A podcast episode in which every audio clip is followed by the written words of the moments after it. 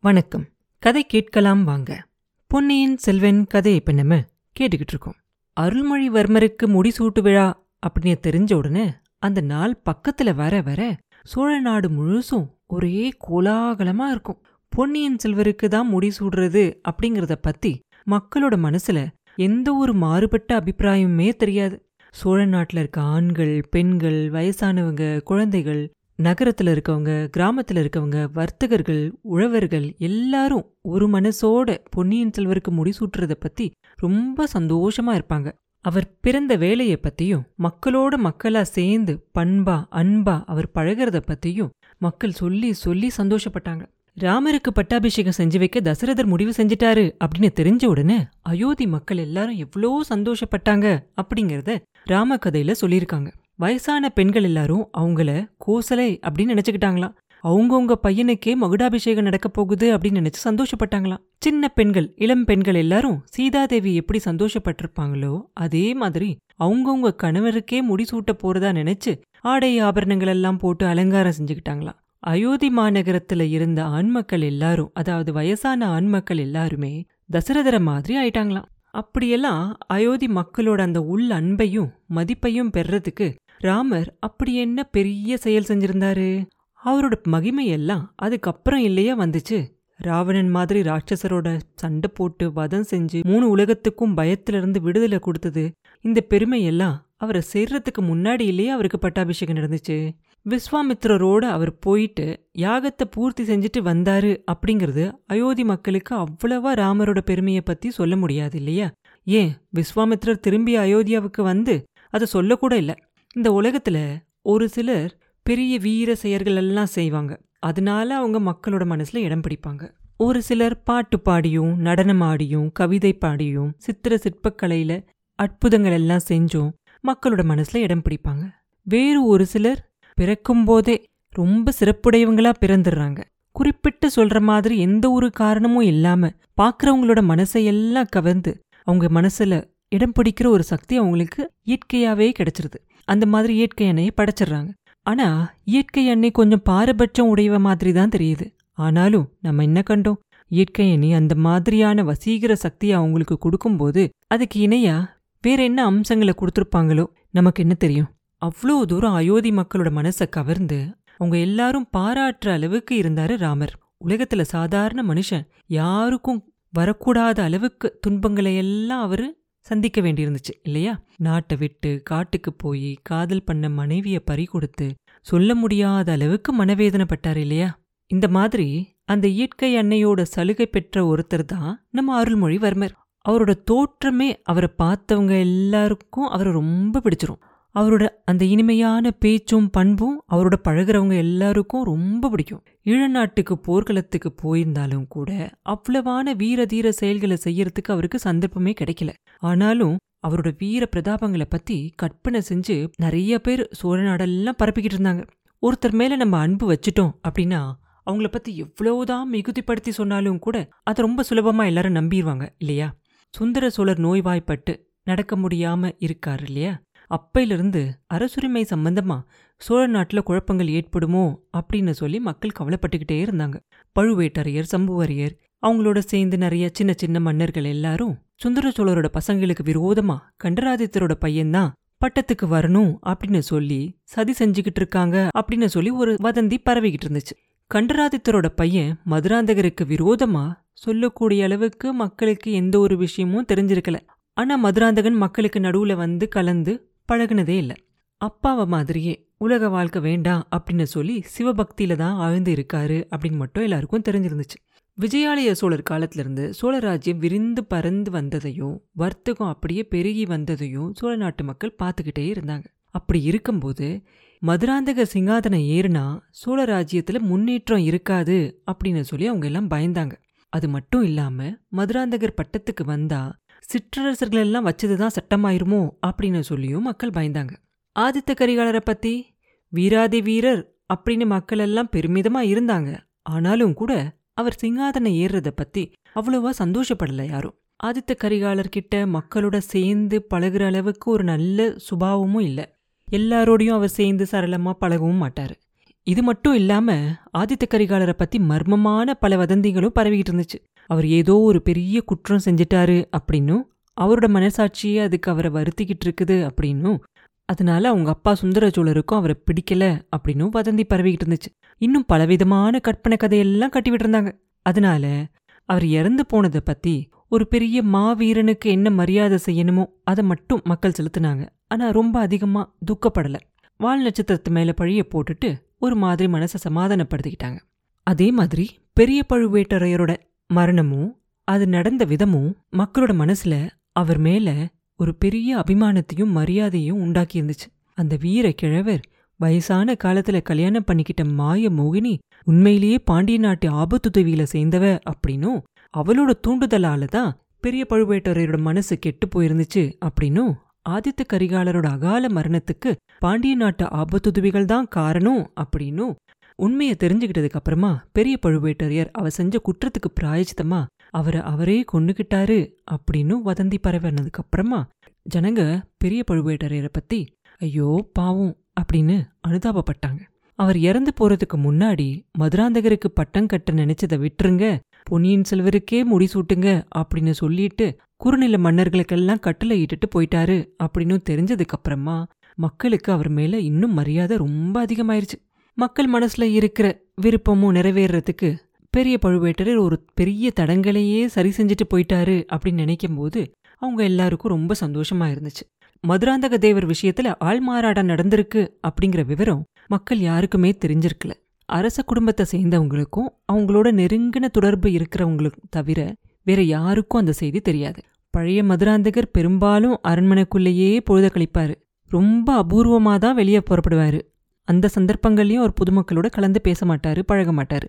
அவருக்கு முடிசூட்டுறது பத்தி பேச்சு நடந்துகிட்டு இருந்தப்ப கூட மூடு பல்லக்கில் வச்சு அவரை கூட்டிக்கிட்டு போறது வழக்கமா இருந்துச்சு. அவர் எப்படி இருப்பாரு? அவரோட அங்க அடையாளம் என்ன? அப்படின்னு கூர்ந்து கவனிக்க ஜனங்களுக்கு பெரிய சந்தர்ப்பம் எதுவும் கிடைச்சதே கிடையாது. அதனால பழைய மதுராந்தகர் போய் புது மதுராந்தகர் வந்திருக்க விஷயமே பெரும்பாலான மக்களுக்கு தெரியாமலே இருந்துச்சு. அதனால திருவையாற்றுல நடந்த திருவாதிரை திருவிழால புதிய மதுராந்தகரை பார்த்தவங்க எல்லாரும் ஆள்மாறாட்டம் நடந்திருக்கு அப்படின்னு தெரிஞ்சுக்கவே மாட்டாங்க.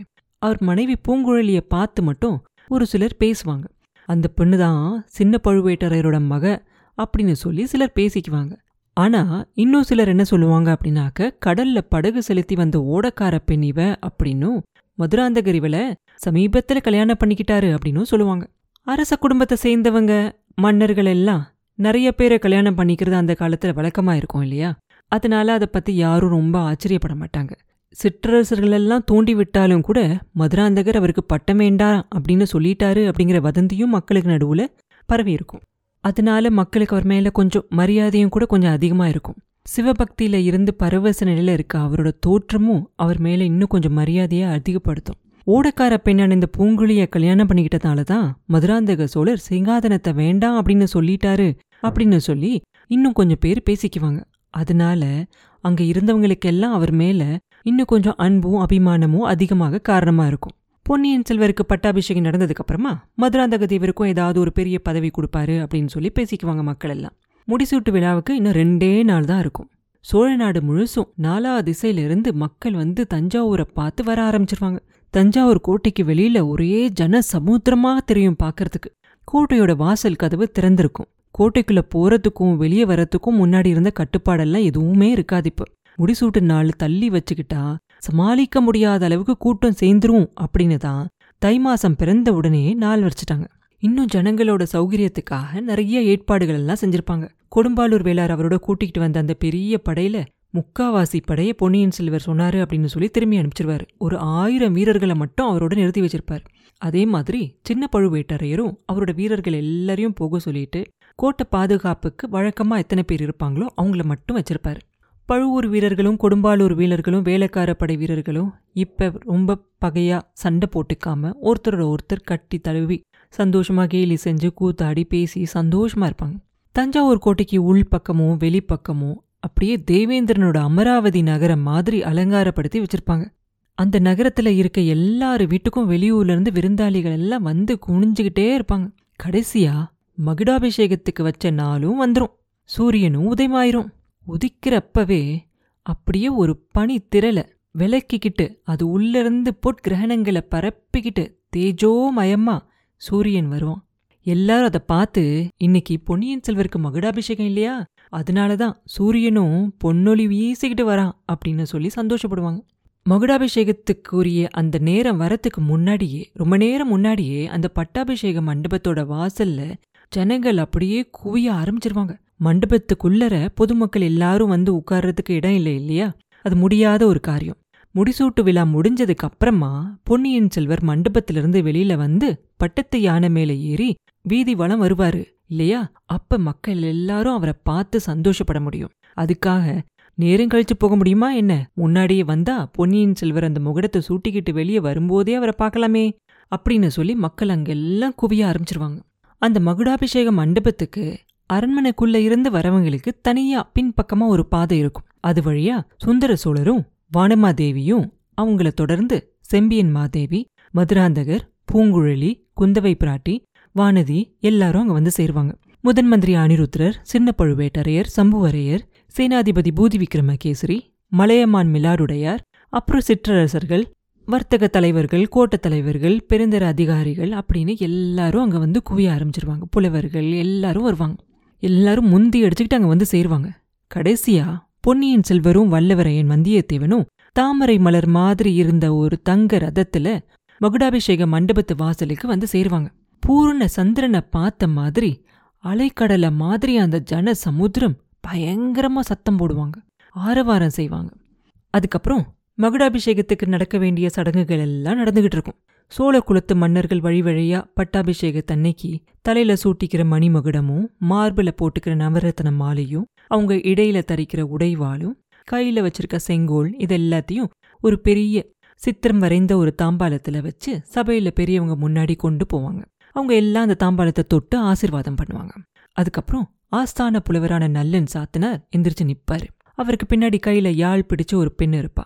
அவ அந்த யாழோட நரம்புகளை மீட்டி ஒரு நல்ல ஸ்ருதியை ஆரம்பிப்பான் புலவர் நல்லன் சாத்தனாரும் அந்த சோழ குலத்தோட தொல் பெருமையையும் அந்த குலத்துல பரம்பரை பரம்பரையா வந்த புகழ்பெற்ற வீர மன்னர்கள் வரலாற்றையும் பாட்டோட கலந்து நல்ல பாட்டா பாடுவார். அந்த பாடல் ரொம்ப பெருசாவும் இந்த காலத்துல இருக்கவங்களுக்கு அவ்வளோ லேசா புரியாத வகையிலையும் இருக்கும்.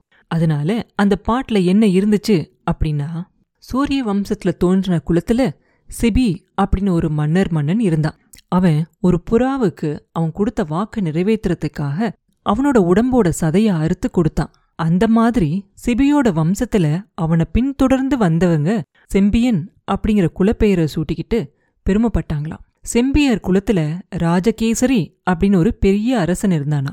அவனோட மகன் பரகேசரி அப்படின்னு புகழ்பெற்று இருந்தானா. இவங்களுக்கு அப்புறமா வந்த மன்னர்கள் கோ ராஜகேசரி அப்படின்னும் கோபர கேசரி அப்படின்னும் மாத்தி மாத்தி பட்டம் சூட்டிக்கிட்டாங்களாம்.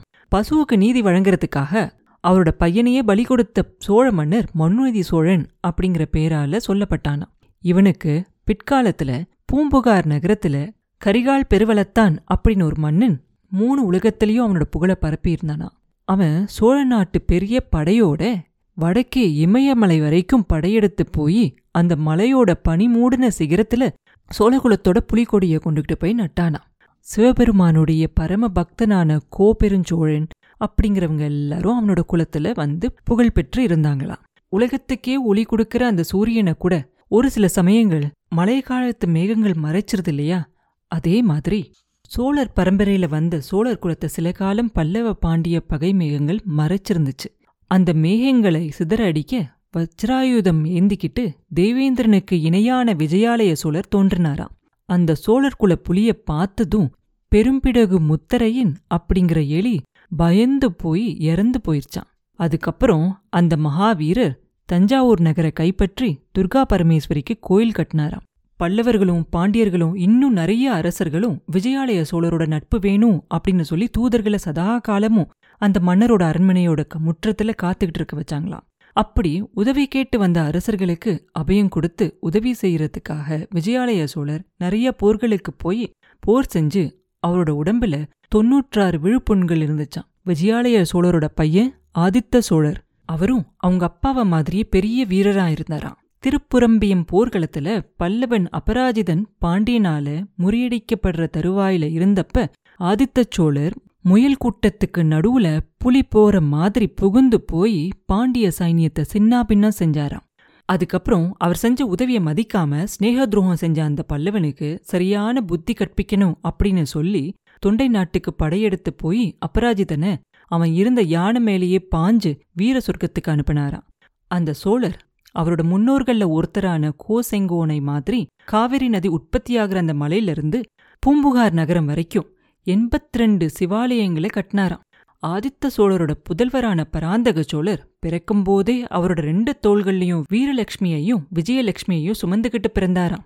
வெள்ளூர்ல பாண்டியனை விரட்டி அடிச்சிட்டு அந்த மன்னர் மதுரையையும் ஈழத்தையும் சேர்த்து கைப்பற்றினாராம். சேர நாட்டு வேழப்படைக்கு ஒரு சிங்கமா இருந்தாராம். வடக்கே துங்கபத்ர நதிக்கு அந்த பக்கமா இருந்து சழுக்கியர்களுக்கும் வேங்கி மண்டலத்தை சேர்ந்தவங்களும் பராந்தக சக்கரவர்த்தியோட பேரை கேட்டு நடுநடுங்கி போனாங்களாம்.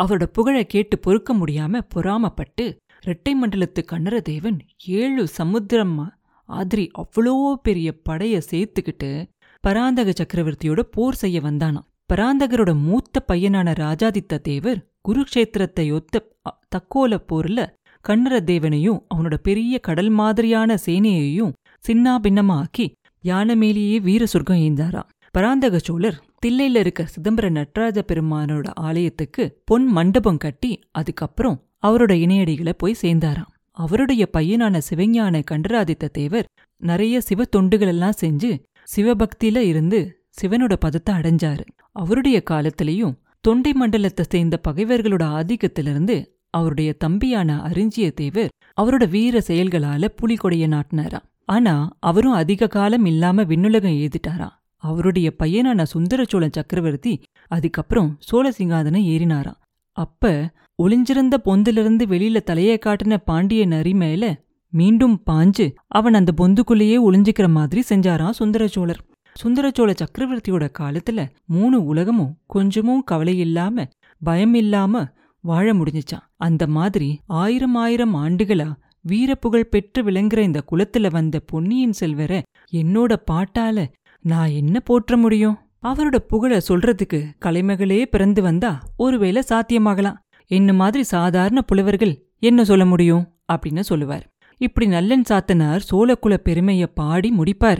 அவருக்கு அப்புறமா வடமொழி புலவர்களும் புத்த பிக்ஷுக்களும் சிவாச்சாரியார்களும் வைஷ்ணவ ஆச்சாரியார்களும் வாழ்த்து பாடுறதுக்காக காத்துக்கிட்டு இருப்பாங்க. இவங்களை எப்படி சுருக்கமா முடிக்க செய்யறது? பட்டாபிஷேகம் முகூர்த்தம் முடியறதுக்குள்ளார இவங்க எல்லாரையும் எப்படி சுருக்கமாக சொல்லி வைக்க முடியும் அப்படின்னு சொல்லி ரொம்ப கவலையாக போயிடுவாங்க இருக்கவங்களுக்கெல்லாம். அப்படி கவலைப்பட்டவங்களில் சின்ன பழுவேட்டரையரும் ஒருத்தர். அவரோட கையால் அந்த சோழ குலத்து புராதன கிரீடத்தை எடுத்து பொன்னியின் செல்வரோட தலையில் சூடுறதுக்காக அவர் தயாராக இருப்பார். புலவர்களையும் பண்டிதர்களையும் எப்படி சீக்கிரமாக பாடி முடிக்க வைக்கிறது அப்படின்னு நினச்சி யோசிச்சுக்கிட்டே இருப்பார். என்ன செய்யலாம் அப்படின்னு சொல்லி சுத்தியும் முத்தியும் பார்ப்பார். அப்போ பக்கத்தில் புதுசாக ஒரு ஆள் ஒருத்தன் திடுதிடுப்புன்னு வந்திருப்பான். அப்படி புதுசாக அங்கே வந்து நிற்கிற ஆளை பார்த்தோம் அப்படின்னாக்க அந்த வீதியில் இருக்கிற அந்த கூட்டத்தை பார்த்தா இந்த கூட்டத்தை தாண்டி அவன் எப்படி அந்த ஆஸ்தான மண்டபத்துக்குள்ளே வந்திருப்பான் அப்படின்னே ஒரு ஆச்சரியமா இருக்கும். ஆனால் வந்தியத்தேவனுக்கு அது ஆச்சரியமாகவே இருக்காது. மாறு வேஷம் போட்டுக்கிட்டு ஆழ்வார்க்கடியான் தான் அங்கே வந்து நிற்கிறான் அப்படின்னு அவன் தெரிஞ்சுக்கிட்டு இருவான் உடனே பொன்னியின் செல்வரை பார்ப்பான். அவரும் வந்தியத்தேவன் காட்டுற அந்த ஜாடையை வச்சு வந்திருக்குது ஆழ்வார்க்கடியான் அப்படிங்கிறத தெரிஞ்சுக்கிட்டுருவாரு சின்ன பழுவேட்டரையரோட காதில் ஆழ்வார்க்கடியான் வந்து ஏதோ ரகசிய செய்தியை சொல்லுவான். என்ன சொன்னானோ தெரியாது. உடனே அவரோட முகமே மாறி போயிரும். அவர் முகத்துல பெரிய கவலை தெரியும். ரொம்ப கலக்கமா தெரிவாரு. ஒரு நிமிஷம் தயங்கி நின்னுட்டு அவனை கூட்டிக்கிட்டு அந்த சபா மண்டபத்தோட கொஞ்சம் தள்ளி போய் அந் கொஞ்சம் கூட்டம் இல்லாத ஒரு இடத்துக்கிட்ட போய் நிற்பாரு இதை பொன்னியின் செல்வரும் கவனிப்பார். நல்லன் சாத்தனார் சோழக்குல பெருமையை பத்தி எல்லாம் சொல்லிக்கிட்டு இருக்கும்போது கையை கூப்பி நின்னுகிட்டு வணக்கத்தோட கேட்டுக்கிட்டு இருந்தவர் இப்ப அந்த புலவரை பார்த்து ஐயா புலவரே இவ்வளவு நேரமும் நீங்க சொல்லிக்கிட்டு இருந்த புகழெல்லாம் என் முன்னோரை பத்தினது இல்லையா? இந்த புராதான பெருமை வாய்ந்த இந்த சிங்காதனத்துல உட்கார்ந்து இந்த மணிமகுடத்தை சூட்டிக்கிறதுக்காக தகுதியுள்ளவன் ஆகிறதுக்காக நான் அப்படி என்ன காரியம் செஞ்சிருக்கேன்? அதை பத்தி சொல்றதுக்கு கலைமகள் இங்க இப்ப வர்றது சாத்தியமில்லாத ஒரு விஷயம். அதனால நீங்களே உங்களால முடிஞ்ச வரைக்கும் எடுத்து சொல்லலாமே அப்படிம்பாரு. அவ்வளவுதான். புலவருக்கு என்ன சொல்றதுன்னே தெரியாது. திகைச்சு போயிருவாரு. அவர் அப்படி திகைச்சு போய் நிக்கிறத பார்த்துட்டு பொன்னியின் செல்வர் சொல்லுவாரு ஐயா நீங்க திகைச்சு நிக்கிறது இயல்பான ஒரு விஷயம்தான். உங்க மேல ஒரு குத்தமும் இல்ல. அப்படி என்னோட புகழ பாட்டுல அமைச்சு பாடுற அளவுக்கு நான் இன்னும் ஒரு காரியமும் செய்யல. இன்னைக்குதான் தொடங்க போறேன் அப்படிம்பார். அப்புறம் என்ன நடந்துச்சு? அப்படிங்கறத அடுத்த பதிவுல பார்ப்போம் மீண்டும் உங்களை அடுத்த பதிவில் சந்திக்கும் வரை உங்களிடமிருந்து விடைபெறுவது உண்ணாமலே பாபு. நன்றி.